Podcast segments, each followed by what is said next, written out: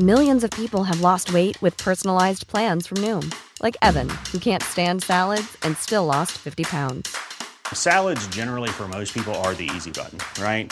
For me, that wasn't an option. I never really was a salad guy. That's just not who I am. But Noom worked for me.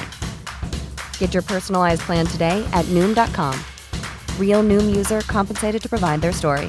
In four weeks, the typical Noom user can expect to lose one to two pounds per week. Individual results may vary. This is Little Atoms, a radio show about ideas and culture with me, Padraig Reidy.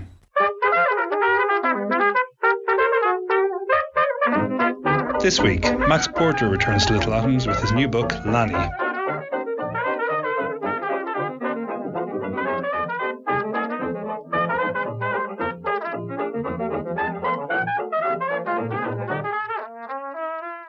Max Porter is the author of Grief is the Thing with Feathers, which has been translated into 20 languages worldwide and been made into a stage play starring Cillian Murphy. His latest book is Lanny, a story of a young boy, an elderly artist, and a mysterious spirit. This episode of Little Atoms was recorded at the offices of Faber and Faber in Bloomsbury, so it may sound a little different. Oh, and if you're wondering about the song Max mentions near the end of the show, it was So Everyone by Bonnie Prince Billy from the album Lie Down in the Light. Thanks for joining us, Max Porter. Um, since you last appeared on Little Atoms, uh, Grief, which was November 2015, I think, um, Grief is the Thing with Feathers, which we talked about then, has become you know, what we could reasonably describe as a, a literary sensation. I think I think the um, the blurb for this book said 29 territories, 20 different languages translated. You've got the this theatre adaptations opening in the Barbican next month. Um, but now we're here to talk about Lanny. Would it be fair to call this book a follow up? Uh, yeah. You mean does it relate to the first one? In, yeah. In my mind. Um, I know it does in their mind, does in the publishers. Yeah. Um, yeah, I think so because I didn't I didn't think I would want to write another novel, and I decided suddenly with some energy a year or two ago that I, and it, it, it deepens some of the concerns in grief. I thought it was much longer, much longer, much bigger. And my wife, when she first read it, went, "Oh, it's it's definitely by the same person, isn't it? and then obviously on paper, mm-hmm. it's written in small sections of sort of prose, sort of poetry. It contains a mythical kind of centrifugal character um, who may or may not be real, who could be a metaphor. It's about loss. So yeah, it would seem to be an extension of the book's core themes, but in my mind, it's completely separate because I sat down and wrote this and made it up and, mm-hmm. and, was aware that I was writing a novel and that people would read the novel when I was finished. Whereas the first book came out of my life and was private and was pieced together as we, you know, as I discussed with Neil, in a uh, questing way, you know, to sort of try and solve a formal and personal problem yeah. of how to write about that subject and childhood well. Whereas this was like blank piece of paper, gonna write a book yeah. about a friendship between an old man and a boy, and I'm off. You know, mm. page one, go. So in my mind, they're completely separate projects. Yeah. But I'm aware that there's some continuation. And there was never any, you know, you weren't planning ahead midway through the first book. what, the, what, the ne- what, the, next book would be. No, God, no. No, I didn't even really know. That, that, those early days, around about when I came and spoke to Little Atoms, you know, I was still thinking the book would sell a couple of thousand copies really and be one of those curious things, those kind of strange little books that sit on your shelf. Mm-hmm. Uh, it's very, it's very different.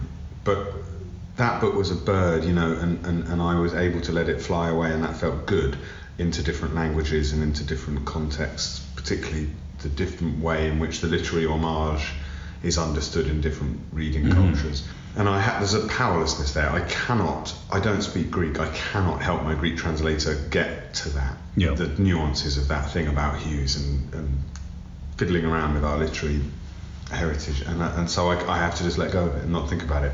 Whereas with Lanny, I, am holding it much closer. Uh, the novelizing of, of things and the, and the taking seriously the art, the art of writing a novel this time was much more in the forefront of my mind as a, as a problem to be solved. Mm-hmm. So yeah. So tell us about Lanny, the the title character. Well, he's the one I didn't write really. He doesn't exist in the book in as much as he's only ever really existing in, in, in other people's consideration or of him or love for him or bafflement at his peculiar personality. So he's a kind of absence really, in the same way as the mum might have been an absence in my first book. He's not aged I have a sense of how old he is, but it's not important. You know very little about him except that he is this enchanting presence and almost unnervingly precocious, eccentric, interesting kid, but also that he isn't that he's also got he's managed to grasp adult conversation in a way that is to his parents at least quite startling. And uh, he, he lives in this village and um, he has he starts art lessons with the old local artist. That's how it begins. We learn about Lanny through other people's perceptions, and I think it, it is something that you know that does echo. I think with, with, with people who have read Grief with Feathers, there's there's a concern with the, the strangeness of childhood, and, and I think specifically of, of boyhood that rings through. But we never we never hear from Lanny himself, as you say. But we have a range of perceptions from his parents, from Pete, who's the uh, the artist you mentioned, and from the village as a whole. He is this he is this presence in this village, you know, beyond uh, obviously above and beyond any other child, even adult. Really, maybe he's he's, he's a very physical, real kind of feeling for everyone there. Or at least he appears to have been Yeah. in retrospect when when this when when this thing occurs. Suddenly, everyone's aware of it. What I hoped would be that Lanny is seems that way to us as the reader because we're in his parents. Yep. We're in the domestic, the intimacy of their domestic environment. So your kid always seems like the one with the issues, or the one with the special skills, or the one that's behaving mm. really badly at a party. But everyone has a Lanny. You know, everyone's everyone's child is Lanny. So I wanted him simultaneously to be a highly distinctive character and recognisable in certain ways, but also almost just like a two-dimensional stand-in for childhood. Like, be it the kind of Victorian uh, origin of the child as innocent, or the kind of Operation Yewtree era notion of the child as potential site of, of trauma or abuse, or, or the kind of child as proto-adult, the kind of psych- psychoanalytical model of the child as, as as miniature adult, able to play with adult themes in a way that adults can't. So I want all of that loaded onto him. Yeah. But as you say, you never you never see him, so you're doing all that work for yourself. Mm-hmm. He's just a sort of a gap. You hear him talk a little bit, and I hope that when you hear him talk, you're not like a child acting. Oh, twat! You know, other people's kids are just awful, aren't they? Yeah. Oh God, he's so annoying. I hope he's generally quite a, a, sort of. Um, I mean, certainly in terms of the composition of the whole thing, I hope he's inoffensive. Mm-hmm. That your eye is drawn everywhere in a thing but him Yeah. certainly I, as, a, as, a, as the writer of it all the other characters I know intimately uh, Lanny I, I didn't need to mm. because I'm building him mm-hmm. elsewhere. So yeah in terms of the like she can tell you exactly this you know the, the, the play of light on the little sort of bum fluffy hair on his cheek or everything like that because that's the level of attention she pays him as a mother. Yeah. I didn't pay him that kind of attention. I didn't need to. Whereas the dad I mean Robert particularly was was built from the ground up, and I can tell you every tiny detail of his of his routine and his tastes and his his physical relationship with the world around him. So yeah, Lan- Lanny is a sort of experiment in that respect. So you mentioned Robert and, and um, Jolie or Jolly?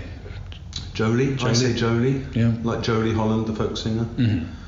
So Robert and Jolie are the parents, and I think a lot of um, again a, a big theme in this book is what you mentioned about the the, the fears and obsessions I think of, of parenthood, like whether my child is particularly special, whether my child is behind or ahead, whether my child is whether my child being special will make life easier or harder for them. And the fear that is inherent in parenthood is, is a huge part of this.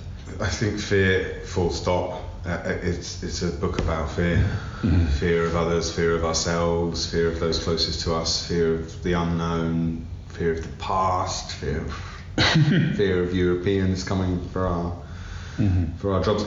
I think that, that particularly for Robert, I'm trying to write with him a kind of everyman, but a specifically 21st century wage slave everyman in as much you know sort of a, an iPhone owning wireless headphone wearing Yeah. you know nice trainers but defined basically by the fact that he doesn't feel like he's a good enough dad or a good enough husband on the sort of stage set of his home life and nor does he feel like he's ever at work enough to be good at work. He's he's, he's defined by his commuter status basically.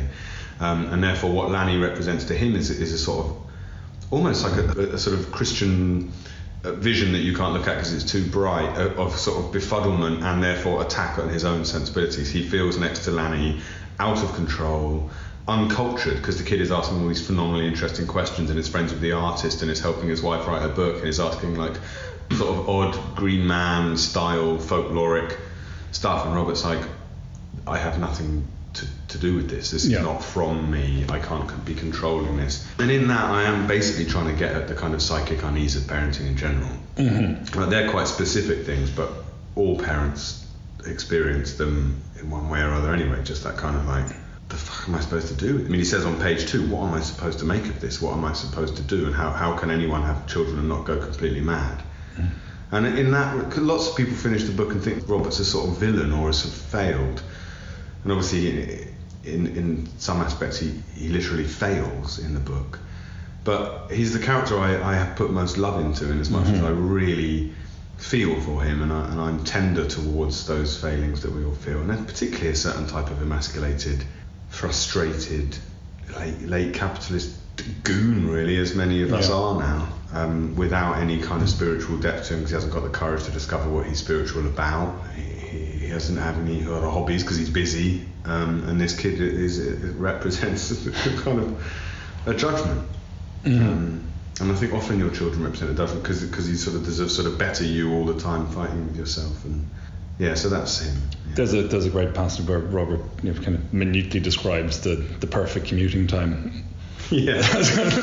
Almost like the one thing he has con- he can control. And, and Yeah. tragically, you know, his best friend really is the car that he that he, he gets to spend this sort of 20 minutes with each morning and each evening. Um, but then also, what I wanted to, for him was to, to sort of see suddenly that there is an opportunity to be liked. This fixation on being liked and, and on a sort of respectability. There was a bit that didn't end up in the book, but it's like respected at work, respected at home, you know, respected in the pub, you know, like the British class system is so difficult, but if I can somehow float free of it and be like liked by the guy who opens the door for me, liked by the window cleaner, liked by the farmer, and also possibly even loved and possibly even sexually desired by my wife, then that's like a ding ding ding ding ding, I'm working as a man. And all those things are futile and all, all those things become harder the harder you try at them. So I want him to be sort of locked into this eternal Yeah. kind of metrosexual failure to be the kind of guy he thinks he should be. And that is fairly universal, I think, but I wanted to make it quite English. Mm-hmm. And it's been quite fun for me, like members of my family over have written to me, gone, is it? Uh, you know, how do you think X will feel about that? Because he commutes. It's like, it's all of you. It's all of you. You know, there, I don't know a Robert, I know loads of All the Roberts. We're all Robert. So Robert um, and Jolie and Lanny um, are, yeah, the sense we get that they're blow-ins in in a country village within commuting distance of Robert's job. Jolie is uh, she's a, a middling actress now. Yeah. Now writing a, a crime thriller. yeah. uh, particularly brutal by all accounts that we hear of it, Yeah. crime thriller. And they're in they're in this netherworld again of, of it's a commuting distance village from London, but it's still very definitely a village, and it's still, as you mentioned, it's a very English setting. Well, yeah, it, it, it's nice. People are telling me that it reminds me of their village here and there, and you know, in the southwest or up north. But it, it's it can't really. It is very specifically home counties. Yeah. Because these were places that were uh, rural, you know, defined by agriculture and by rural industry. You know, whatever it is, thatching or flinting or red brick or, and now are, are primarily defined by their proximity to London um, and, and the effect that that has on house prices and everything like that. But yeah, I wanted it to be a sort of every village, and I never wanted to be too specific about it because I wanted to be slightly a dream space. Um, But it feels that there is essentially at the heart of the book there is a clash between the metropolitan liberal elite represented by Jolie and Robert. And I think probably Jolie in particular who seems to be more engaged with the village and Yeah. the fact that she's a writer makes her Yeah. odd. Um, and the the salt of the earth village people and the, the earth itself, I guess. Yeah. You know, how, th- th- that's obviously something that you know. It's a theme. It's been a theme of the world of Britain for the past few years. Anyway, is that something that you were very consciously tapping into? I, I thought it's a well established enough theme, a bit like cliches of grief in the first book. It's well established enough that you don't need to do it again. It's a bit like English myth and folklore. I don't need to be jimmying out the, the Jack of the Woods Yeah. myths. That readers are accomplished enough to know what those myths are, and we can we can move into a kind of post-myth environment. So same with the English Village. I didn't need to spell out that antagonism too much. What I wanted to do is have that understood, and then go straight into the sort of hot bits of it. So, for example, the most explicit moment would be the fight between Mrs. Larton and Jolie, mm-hmm. each of whom represent to the other the threat to the, their world order. Effectively, she's Yeah. a sort of Daily Mail reading English sort of hyacinth bouquet type character. And represents to Jolie everything that is wrong with that post with the baby boomer generation of sort of self-satisfied, uh, lapsed Christian, judgmental Daily Mail reading, probably Europhobic, etc. And Jolie represents this sort of uh, careless, metropolitan, liberal, gadget obsessed, you know, always looking at her phone. She sees it as a kind of architectural vulgarity, I think, and vice versa. It's staged aesthetically, isn't it, in a place like a village? Mm-hmm. You know, look what she's done with her greenhouse. Look what she's done with that ridiculous open plan kitchen. You know, look what she's done with the paving stones. Look what she's done with her, with her hyacinths, whatever. And I think that that's particularly English because snobbery is so versatile in the in, in the UK, mm-hmm. in in the kind of environment fostered by the very poisonous UK class system, which is you have this kind of snobbery which can wriggle into everybody's lives um, and inverse snobbery, and therefore there's a kind of subtle but sometimes quite loving, quite affectionate sort of like a, a sort of constant, quite baroque carnival of, of aggressive snobbery all the time in a place. That's what you talk about. Have you seen X's new this? Have you seen? Did you hear that? What you know? And I wanted to tune into that, but not in a way that just rehashed those antagonisms, but actually went past them to the point where when something traumatic occurs, how do we, how do those things arm us mm-hmm. against one another? How is kind of baffled casual acquaintance turned into kind of toxic camaraderie or you know i want to see what happens to that ecosystem when when a drum is a bomb is dropped in it And I think that's something interesting that when as the trauma sort of builds in the village, we we get more perspectives rather than fewer. Yeah. For times are constantly there, there's paragraph after paragraph of different perspectives and some just random voices all feeding off into each other. Yeah. And this is something yeah, that, that as I say, it's an ecosystem rather than a, a very personal tale. I wanted it like the top of the theatre being lifted off, and, and you know several other plays being sort of parachuted in, but that they are all the same actors. We are all the same. There's only a few of us, you know, hmm. and we're all sort of wearing masks, so it would be perfectly credible that we could change faces, mm-hmm. you know, and, and perform each other's anxiety. Like that's how familiar we are in England with each other's psychopathologies or biases or, or Yeah. know, or, or, or ticks even or, or senses of humor even like we can even joke as each other and so I, that's why there's no character names and that's why you get these funny breaths because I wanted it to chop along obviously the propulsion is that you want to know what's happened to the kid but I wanted the energy to come from the kind of shuffled deck of, of recognizable mm-hmm. hot points because I don't think novel needs the whole kind of Max walked into the room and took off his Barbour jacket and stretched his back because he was tired and it had been a long day in the hills. And he said, as he sat down with his tea, Sally, I saw Robert in the car park and he was hugging. I don't think you need any of that. I think you only need the line that says, I saw Robert in the car park and he was hugging Pete. That's it. Mm-hmm. Because then you've, you've shed all the kind of mannerisms of the descriptive register and just gone straight to the thing that's interesting if it's then juxtaposed with the casual racism in the pub or the kind of hostility to journalism that exists. You know, Yeah. that's what it's about for me is that the, the energy. And that energy is, I think, we start the book with with, the stirring of of dead Papa Toothwort. who- It's, it's this. Well, you can tell this one is, but but it seems to feed off the energy I of. don't know what it is. But this entity, this uh, uh, wood sprite seems far too simplistic. Whether he's some kind of subconscious thing, but but he's something that feeds off countless snippets of. It's. It reminded me of. Um, there used to be um, a guy who made techno records called Scanner. yeah. And he used this is probably highly illegal, but he used to in live performances just get a police scanner and just tune into mobile phone conversations Yeah. and just just constantly scanning and picking up like tiny snippets of conversation and dropping in and out. And that's kind of what what it seems to be. And you don't even know with That is yeah. literally my kind of rave. yeah. But this is what, exactly what's happening with Dead Papa Tooth. It seems Yes. to be he emerges as this, and you don't know whether these Yeah. things are things that he's feeding from. I'm going to write that down, dear, dear listener. I'm just writing down.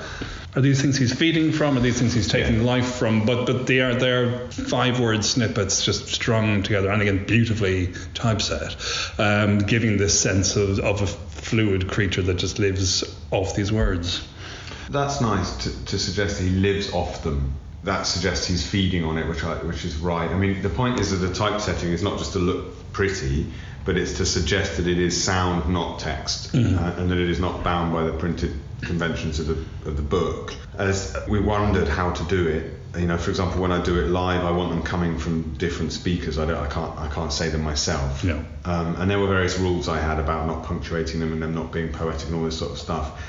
Basically, you're right. He is he is a voyeur who has been watching this place since it has been a place. So he sees panoramically and listens panoramically. So it's moved so fast, and he's so patient that Victorian slang just seems like yesterday. And because he's a kind of he's sort of language fetishist, he, he's a sort of pervert really for the for the everyday banalities of how we communicate. He's kind of sorting through it. I don't know. I don't. I don't want to. I don't want to use sort of sexual metaphors because it isn't really sexual for him. Um, it is more like sustenance. So he's sort of he's sort of feeding on the sounds of the place, looking for the thing that he finds most delicious. Gorgeous. Which, given his experience of the place, he's seen plagues, he's seen revolutions, he's seen he's witnessed enclosure and all the sort of significant events. But the thing that he loves, in the same way as the crow in my first book loves grieving humans because they're more interesting than normal. uh, that's, that's the point. That's the point. Anyway, um, he's looking for childhood. He's looking for this precise moment when an interesting slash eccentric child starts to kind of ride the airwaves of adult morality and adult complexity and and, and what that results in is, is, is to is to toothwort a kind of ecstatic high point of human of human nature, human creativity and human energy. So that's what he's after. Um, but I also wanted him to be. That's how this was almost therapeutic for me writing this book in terms of Brexit was that something like Brexit is just a tiny bump Yep. i- in the kind of scan chart of, of British history. And individual life is so small, but what he's what he's he's so he's a kind of eco messiah, um, and then obviously you find out later what he really is is just the spirit of place and, and various other things. So that's that was how I started. What I, that was how he started. Was I need a character who a uses language in a way I want to use because you know I, you know this having read the first one. I want to have a certain type of fun with language that I can't I can't have my characters talking that way. Hmm. And I also want to have a certain amount of fun with, with the elasticity of history and the shortness of human life. I want someone that can point out the, the ludicrousness of, of our current concerns given the grand size of the whole operation. Mm-hmm. But he does he does exist in reality in the in, in the village, so to speak. He exists in the folklore of the village, in the in the memory of the village. There, there is He's yeah, real if you yeah. want to believe in him, mate. you know? yeah, no, he exists. Yeah. Yeah. I mean, he's made real by his symbolic and Yeah, but but but but you know, it's not. He's not. Yeah, people who've grown up in that village know the name. They know the, the there there are rhymes, there are legends, there are so on. Millions of people have lost weight with personalized plans from Noom, like Evan, who can't stand salads and still lost 50 pounds. Salads, generally, for most people, are the easy button, right? For me, that wasn't an option. I never really was a salad guy. That's just not who I am. But Noom worked for me. Get your personalized plan today at Noom.com. Real Noom user compensated to provide their story. In four weeks, the typical Noom user can expect to lose one to two pounds per week. Individual results may vary. Hey, it's Paige DeSorbo from Giggly Squad. High quality fashion without the price tag. Say hello to Quince. I'm snagging high-end essentials like cozy cashmere sweaters, sleek leather jackets, fine jewelry, and so much more. With Quince being 50 to 80% less than similar brands. And they partner with factories that prioritize safe, ethical, and responsible manufacturing. I love that. Luxury quality within reach. Go to quince.com slash style to get free shipping and 365 day returns on your next order. Quince.com slash style. When you make decisions for your company, you look for the no brainers. And if you have a lot of mailing to do, stamps.com is the ultimate no brainer. It streamlines your processes to make your business more efficient, which makes you less busy. Mail checks, invoices, legal documents, and everything you need to keep your business running with stamps.com.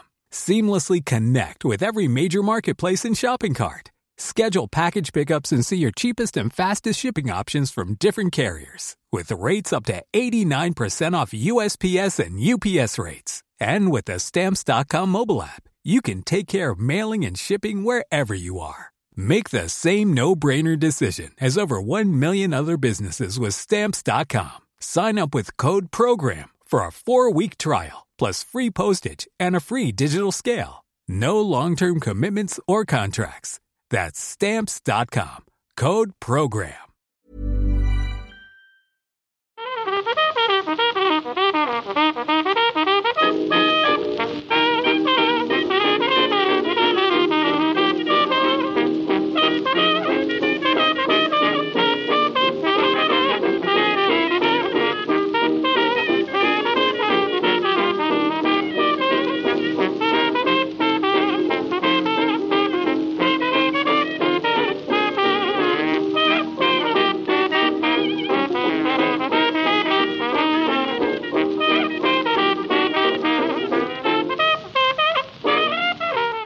We haven't talked about in, in between all this, so we have the, the kind of deep, you know, earth spirit, and we have the, the metropolitan interlopers, and somewhere in the middle you have Pete or Mad Pete.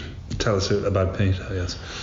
In as much as anyone in a novel represents a, a set of themes, Pete is the creative spirit worn down and abused by the commercial world. He has been successful, it almost killed him.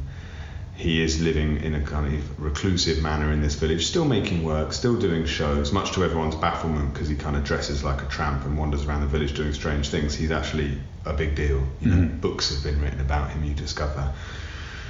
I wanted him to be a, an emblem of the fact that if someone if someone's making work for the right reasons, they aren't doing it for money or recognition. They're doing it because they love to make stuff. So what we witness with Pete is through the pedagogical process, through the through, through the relationship with Lanny, where he's teaching Lanny to paint, he falls back in love with the thing he loved first of all, which is mark making and looking at things in the world, be it a dish of fruit or a tree or a child, and rediscovering in himself this fantastic interest in form and, mm. and the way things, the way objects in the world relate to, the, to each other.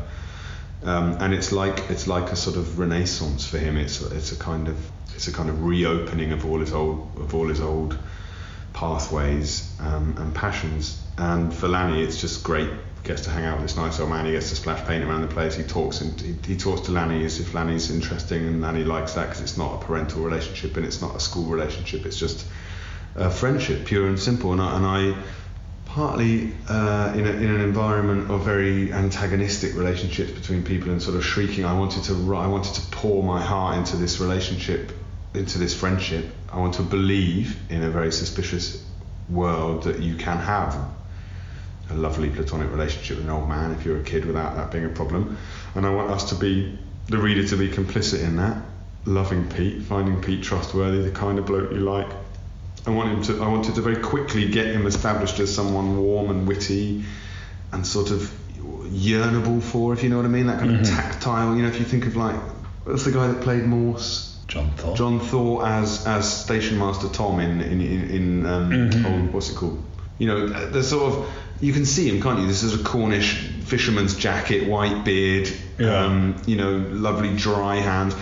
I, I want to sort of write a kind of eroticism of old, old man friendship, um, something like the old retired art teacher or your granddad you were really close to. You know, for example, my granddad taught me to make arrows. They were very special times. I see it with my father-in-law and my son out there practicing keepy ups. I recognise that that is a very special moment because it can't exist very long for either of them. Yeah. One's going to die, one's going to become a teenager any minute. So there's a very tiny pocket of time, and in that time, the kind of trappings of masculinity that Robert is struggling with aren't there. Yeah. Lanny doesn't have to perform a certain type of boyishness for Pete, and Pete doesn't have to do anything other than just talk to the boy. Yeah. So they're both finding their, their at ease in each other's company in a way that isn't possible elsewhere. plus I just lo- I wanted to write about making, and I wanted this to be a book about touch because I'm very into that at the moment. Well, I always have been, but mm. particularly now, I'm finding like ever more urgent to make things and share things and give and make marks and you know. Mm. So yeah, he's art really. He's he's my love letter to, to art as a way of life and as a mental as a philosophy of living. But you know, no matter how much you try to, you know, build a non-suspicious, you know, view of the relationship, suspicions, you know, as events Well, emerge, thing, do do- emerge of that Yeah. in that, yeah. And I do as much as I can in part one, as I say, to get you involved. You know, even just telling you about it, then you're nodding, and I'm thinking, yes, he's, he's on board, he's nodding, and this is what part one does. It gets you on board, so that when part two occurs, you need to be asking to yourself, why, why did I think that was okay? That, that, that I mean, that's just not okay. Yeah. Uh, that he was free to just go into the guy's house and, and Yeah. I, he was, you know, what were they doing? Like, it's absolute, it's neglect. Uh, it's highly improper. And- um, and, and I therefore want this all to come rushing in in a kind of shocking questioning of your moral compass, really. And then because I don't, because it's busy in part two, I want your ability to think clearly about that, as as the reader of a novel does think clearly, you know, about Karenin or you know, or you know, the woman who owns the bookshop in the bookshop. Mm. You, you're having you're, you're you have a view of this person. I don't want you to have any time to think about that in part Yeah. two because I've got all these other voices banging at you. So I want you to be in a, in a for want of a better word, a hostile environment, a readily hostile environment with other people's voices pressuring you to decide where you were at. And as that comes towards the end or non-ending of the book, because I think endings are quite fraudulent things, I want you to start to yearn. I hope, I hope, or at least I started to yearn for the ending I wanted Yeah. um, and I that was important to me to put the reader through a ringer like that, so that they started to yeah, even if it even if it to, be- to, for it to end, or for as as is suggested by some of the characters for the resolution of a corpse. Yes. Which is offered by, for example, our, our, our obsession with the crime genre, that, that the resolution of a mutilated female body or of, of, a, of a severed head in a bin bag in the Thames, or of indeed the trappings, the sort of dramatic performances of of community shock and horror and grief and burial rituals and funerals and all that. Those are, those are types of closure that we also milk in very strange ways for entertainment. And I wanted to put all that under the microscope and be like, what do you want here? You know, do you want, you know, I even said it to my editors in the editing process. I was like, you're both sounding quite like you want Lanny to die. Um, talk to me about that. but a, lot of things they say that that seem very normal and very endearing in the first half. You know, that endearing. Know, Lanny wanders wanders the woods hmm, and, and hmm. you know kind of picks up odd things and asks strange questions. I would even more so. I think you know Jolie's writing a crime novel, which hmm. you know it seems seems yeah a pretty good bet. Mm. You know, for some, know, that that's a very viable thing to do. You write, mm. you know, for a woman of her age and her capabilities and her background and so on, is you know writing a gruesome crime novel in the age of Gone Girl, etc. Like, mm. That's a good thing. It suddenly becomes an incredibly bad thing very very quickly yeah. just because our perceptions are shifted so rapidly. I would say, I would say that's the thing reading it. It's so rapid the shift from part one to part two, and the shift in pace, particularly as Yeah, you say, yeah. is a terrifi- almost terrifying. Yeah. I mean, this is what I was slightly up to in the first book as well. Like, the novel is a very powerful thing it, because you are going, you have it in your hand, so it's actually physically in your space, and you are going to have to sit and read it for a good number of hours. Mm-hmm. Therefore, I have enormous power over you at that point. I don't want to, I don't want to abuse that power, but I, you, you can suddenly put someone on, on, on very, on very thin ice, and you should, I think. Uh, And you know, interesting books, and even the way that poetry can do it. You know, if you if you are paying enough attention to poetry, then you do. Then then there are chasms that Yeah. open up between lines or between stanzas or. Or, or even great sudden you know I like I like those poems that where that land in their final line in a way that really sweeps the rug out from under your feet. And generally, I find that there are the old tricks of suspense, and are obviously there's action and there's drama and there's something. But novels don't tend to use the form to do it. They, don't, they don't do it in a novelized way. Yeah. Like, uh, that, that, that accepts, weaponizes, and and makes something of, of the kind of artificiality of the setup. So that's what I was doing with the short things. Really, was sort of asking the reader to come with me in a kind of extension of, of the fakeness of the project. You know, these are made up people. One Yeah. one of these made up people has possibly been spirited away to a made up play, which may or may not be the death of a child. Like, where do you want to go? You know, where, Yeah. do, you, where do you want, how do you want to think about this?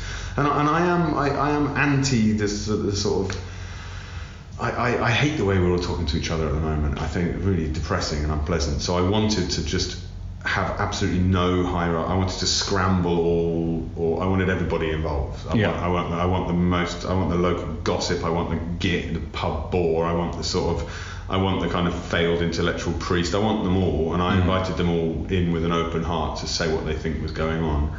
Um, but I also want the people we know and love in there as well, as parents and stuff. So, and I knew I couldn't push. I knew that couldn't be very long. Part two, because if you carry that on, then then what you're doing is just you're just cheating. You're just you just you're just trying to get the emotional intensity without any of the hard work. So I knew it had to be a kind of fulcrum point, mm-hmm. um, a bit like uh, again a bit like the crow, like as part of the overall structure. You can't over egg that pudding. Anyway, it was an interesting thing to do. Mm-hmm. You say you found something. For Me at least. horrible for the reader. it's, it's it's survivable. You say you say you found something fraudulent about endings. What do you mean by that? Um, it, if a novel ever feels to me fake, it's usually in the ending. It's usually when the whole thing comes apart for me, and I think, ah, you've, you've rushed that, or you've you've massaged that beyond what the book, you know, as if the book had a sculptural form and a sculptural integrity, and by finishing in that way, you've you've betrayed the relationship that the book book had to the, the raw material you carved it from. If you see what I mean, if that's Yeah. too ridiculous a, a way of getting at it. I can only think of a few novels that have ended for me with beautifully. Such as? Oh no, I can't. um, well, I mean the classic ones, you know, like the Count of Monte Cristo has a glorious ending. You know, hope and wait, and they stand, and you know the whole thing is is is sort of major chord. And I'm into this idea of the major chord, and I particularly was last time. But this this question of earning for yourself the ability to land on a major chord. And that comes from being sentimental, but also from sort of from give, wanting to give myself a kind of the kind of tingles of an onward or back to the beginning.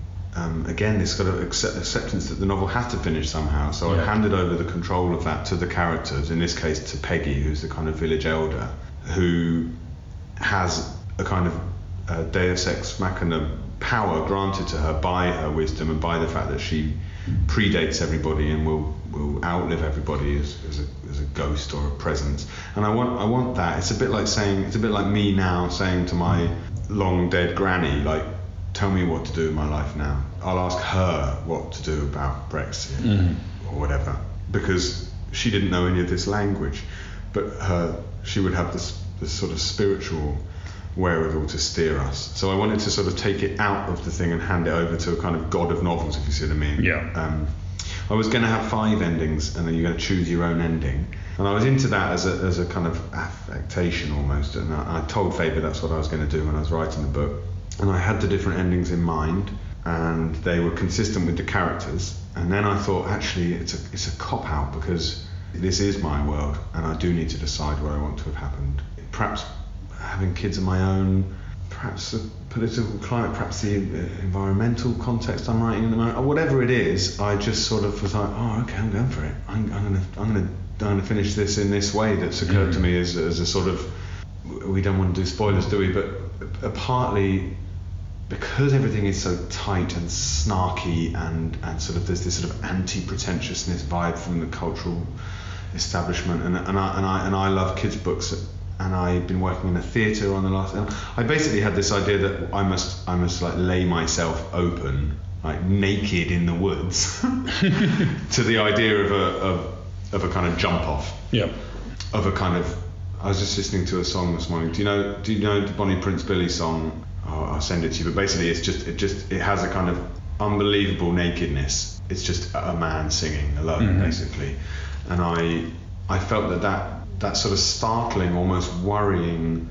Like, oh Christ! I think he's actually going to fly. He's going to fly her across the stage now, or whatever it is Yeah. that you have in children's books that don't- you don't blink when you you don't notice it in children's books because the movement between realms or, or worlds is, is, is more fluid. And I just wanted to do that in a realist novel that had realist concerns. Yeah. I was like, fuck it, why not? I want that in these in these books. I want that in, in the culture, if Mm-hmm. anything, particularly in England now. Like, what would an English magic realism be, for example? Yeah. If it, you know, but also to coexist with, you know, with the sort of silk cut smoking Daily Mail old crone. Like, how can I have both? And how, and I want to give that to her because I love her. Yeah. And she might well be my mum, my grandmother. And I want her to say, oh, it's awfully strange the way they fly at the end. Like, no, it's not. We've always been flyers in this fucking country. You know, read the English folk. You know, Yeah. I, I guess it's my kind of like throwing folklore at at the tabloid newspapers in the hope that they might defeat them or melt them or change them or soften them or something. know. That's that's certainly how it felt when I got there in the end. Yeah. But uh, I'm saying that I was doing this like staging some kind of fucking battle with the ending. it felt very natural. Yes. It felt like the right thing to do, and that awful cliche of writers saying that their characters speak to them, but it is true. Not not literally, but I'm lying in bed at 3 a.m. thinking I think I'm going to do that or that or that, and I very very clearly see what happens. Where they're going to end up. Yeah, mm-hmm. yeah, and, and, and that that was because I'd spent a year so in this place, and, and I say in this place, and I mean the dimensions of the place are utterly known to me. Yeah. Like, someone asked me if I if I knew if I roughly knew the layout. I knew knew exactly the layout. so I have been walking up and down this street. I've been drinking in this pub. Mm-hmm. I've been looking at it from outside, as Dead Papa Toothwort does. I've been giving tours of it. So actually, when it came to the sort of theatrical um, practicalities of how to end it, I just needed to get back in and, and do my walk. If Yes. what I mean. Uh, and that was great and, and, and exhausting and we- quite a weird way to make a living. Because I've done it for years for other people's books. Or either because as an editor, you know, you're, you're saying to novelist A, you know, I can't help you with this. You've got to finish it on your own. But if I were you, I would go right back into that village and I would walk up and down and I would think how much it's hurting you and what you want and do you want, you know, have you? eat- Those are the sorts of conversations. So to mm-hmm. have that conversation with myself was was odd mm-hmm. and, and good. And then obviously I was very well edited, and there was a question from my American editor and my UK editor around about the same time about about how much trust you put in a reader to not lose patience. Asking the same question really. What what what have you asked them? What have you tricked them into thinking they want with this? And what are they used to wanting? And how much do you want to annoy them? Yeah. Or how much do you want to give them? You know, because you don't want to just feed them the ending they think they want. So yeah, it was a really interesting thing. It's very the- long and boring answer to your there question. almost is. There, there is that confrontation at the end where people are the, the characters confronted with what ending do you want Yeah, here? What, yeah. What's the real ending you want here? Yeah. Um, and just one last question. I'm going to ask you to read a quick extract if, you, if you'd like to. Then you've mentioned the the so the book launches in the next few weeks. You'll you'll be doing a South Bank performance. You'll be touring. And Grief is the thing with Feathers opened in Ireland last year. It's opening in, in London this year. And I think you said in the United States later this year as well. Yeah, it goes to Brooklyn. I guess the question is uh, the- the the narrative you're building. I mean, you, you you say you consciously didn't sit down to write like a novel as such with the first book, and, and this was much more like write a, novel. But do you still feel that you know what you're what you're creating is something that lives as you're writing? Do you think can would this does, does this go to other places? Does this go to performance? Does this go to radio? Does is this you know I can imagine this for example is you know like it's under Milkwoodish kind of Yeah. description radio players and that. Is is that ever a conscious thought, or is it getting the I words on the page? It would. I assumed it would be, and I was worried about it. And Mm-hmm. I- a bit like I was worried about, you know, my Amazon one star reviews, or even more dangerous, my Amazon five star voices in your head. Yeah. And I was just really delighted that they just weren't there. Mm-hmm. Not when I was writing. I was really into it, and and because I wrote on Fridays, I worked in my job four days a week, and then I would write on Fridays. So obviously I'm thinking about the book all week, and then when Friday comes, I just turn on my computer, plug my headphones in, I'm just in it, with really no no thinking of even whether I'd eaten. I was absolutely in the book, and then with part two and making it almost you know indebted to the conventions of a play script or a radio play, I was just not so much because oh this might work as a radio play, more thinking I want to take some of what radio plays have mm-hmm. for the benefit of mine. I want to steal mm. some of what radio plays do and put it in here because I think the novel could benefit from some of that energy, some, some audio movement. But that's sort of the novelist I'm going to be, I think, anyway. Like they're not going to be conventional novels. Like next time, I'm I'm going to write something quite different, I hope, and it will probably be even less novelly in, Mm-hmm. in terms of beginning, middle, and end, and chapters and plot. But it'll probably be my most conventional novel so far in terms of prose. It'll be Yeah. it'll be prose, less of this kind of short chapters and prose stuff. But it'll be it'll be quite profoundly not like a novel in as much as I want it to be a very intimate thing about two people. So I, I guess the work is to just keep on thinking about what you want the novel to do for you and whether the whether the form is is sort of controlling you or you're controlling it and all the all the good questions one should ask of any work you're doing. And if the thing is about the adaptations, I, I don't want to think when I'm writing something about whether it's going to be adapted. But what I do now realise is that I love collaborating with people. So this book is quite different to how it would have been because of the experience of making a play with people mm-hmm. and being in a room with Enda Walsh and Cillian. Like that was a great couple of months of my life. It taught me a lot about the immediacy of encounter, about improvisation, about trust, about working in a team. Like Yeah. when you've been in, on your own in a room writing a novel, to see, you know, a sound guy coming and go, yep, I can do that, and a lighting guy going, you could be drenched in light suddenly then, and you know, like, wow, they're making stuff, and they make it so, they're, they're top of their game, mm-hmm. professional, so they just make incredible stuff quite fast, and then before you know it, you've got a play, and you've got 500 people in total silence weeping what's happening and, I, and so I went back to the novel and finished it with this sudden sense of I mean that's partly why the ending came about but also Yeah. this sense of like oh I've not been as a novelist oh I've not been using my lighting department. I've not been you know I've not been building ambitious enough sets. I've, you know I've not been attuned enough to the power I can have with one character on stage alone you know. And that for me that's just the joy of being into all this anyway like reading freely between kids books and poetry and plays and comic books and graphic novels. It's quite inspired by graphic novels in as much as the movement between panels is, is based on that. It's a celebratory book uh, of, of sort of literary magpie behaviour and I would hope to, to never lose that but I think if I'm ever sitting writing a novel thinking ooh this could be the breakout role for Martin Freeman, then I, then I, I need to get out of that room. That would be wrong. Hmm. Also, novelists leave novel writing all the time and go and write screenplays. Some of the best novelists in the world today are, are not writing novels, they're doing screenplays, and that's totally cool. But the most interesting ones know that they're symbiotically linked, but they are different things. And if you you need to, the novel does what the novel does very well, very interestingly. So, for example, would I write the screenplay of Lanny? I, I'm thinking actually probably not, mm-hmm. because a I'd want to write something new, and b that's someone else's job. ask you to read. This is Yeah. Pete. He took very well to watercolour painting, very well indeed. I can't much be asked with watercolour, but Lanny had a good feeling for it. Could guess at absorption and pigment's unpredictability in ways that impressed me. Knew without instruction how to use the brush for taking away as well as putting on.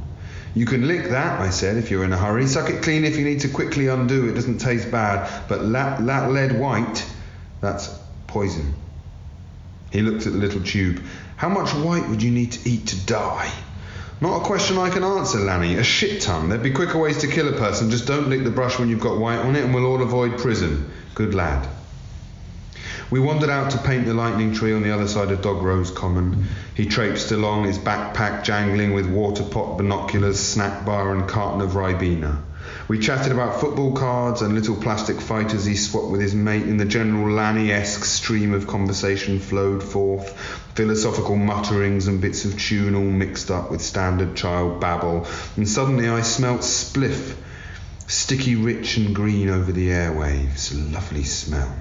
In the bus shelter as we passed, there was the Henderson boy with Oscar What's his name from Yew Tree Cottage, and they were passing back and forth a joint as big as a church candle.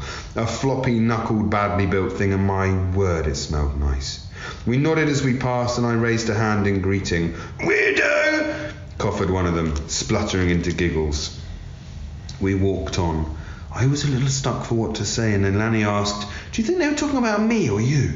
And I shrieked with laughter then because for some reason I found that stupendously funny. And Lanny was saying, What? What's so funny? We trampled down the dog walk path towards Hatchet Wood, and it was ever so beautiful.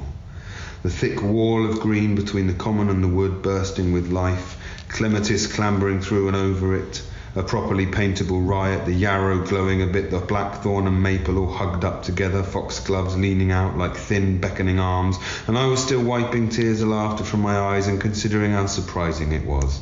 Me, an old man, tail end of a good career, but a mainly lonely life, finding such a good friend in this little kid. Max Porter, thank you very much. This episode of Little Atoms was presented by me, Padraig Reidy, and edited by Sky Redman. Little Atoms is supported by 89UP and hosted by ACAST. If you enjoyed the show, please do subscribe and rate us on iTunes, and even tell a friend. And remember to check out littleatoms.com for a full archive. Thank you for listening.